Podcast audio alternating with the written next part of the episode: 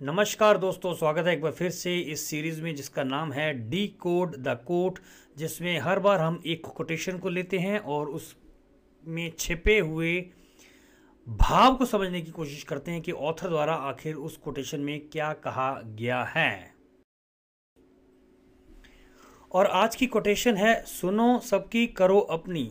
जी हाँ अक्सर हमारी लाइफ में कभी ना कभी हमें कोई डिसीज़न लेने होते हैं, कोई निर्णय लेने होते हैं, जैसे कि करियर का चुनाव कोई रिलेशन को लेके डिसीज़न किसी सफ़र को लेके, किसी प्रोफेशन की चॉइस में, इत्यादि इत्यादि। अक्सर हमें लोगों द्वारा ये सलाह दी जाती है कि सुनो सबकी, करो अपनी। इस कोटेशन को यदि एक लाइन में पढ़ा जाए तो ये ऐसा प्रतीक होता है जैसा मानो कि ऑथर कह रहा है कि आप को एक कान से सुनकर दूसरी कान से वो सब सजेशंस वो सब सलाह निकाल देनी चाहिए जो लोग आपको दे रहे हैं। यानी कि कोई भी आपको कोई भी सलाह दे, आप केवल सुन तो लो, लेकिन करो वही जो आपका अपना डिसीज़न है, जो आपने पहले से डिसाइड कर रखा है। अगर इसको कोटेशन को ध्यान से देखिए तो इसमें एक हिडन मैसेज है जो हमें कुछ एक्शन लेने को कहता है। आइए देखते हैं वो हिडन मैसेज क्या है।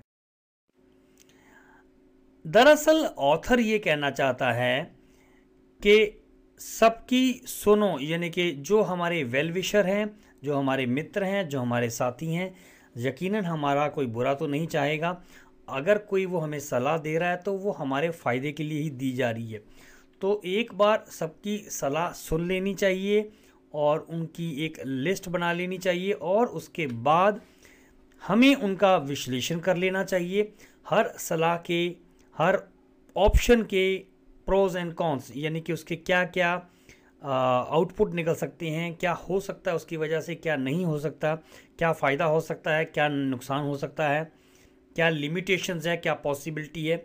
और उन सब विश्लेषण के बावजूद उनको उनको एनालाइज करने के बाद एक निर्णय पे पहुँचा जा सकता है और जब हम निर्णय पे पहुँचते हैं, तब वो हमारा अपना निर्णय होता है और उस निर्णय को हमने, हमें ही अपने आप को इम्प्लीमेंट करना होता है।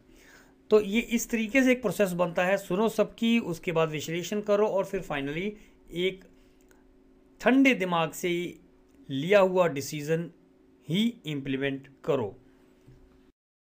तो अगली बार जब कोई कहे, सुनो सबकी, करो अपनी, इसका मतलब ये नहीं है कि एक कान से सुन के दूसरे कान से निकाल दो, बल्कि सुनो, विश्लेषण करो और करो।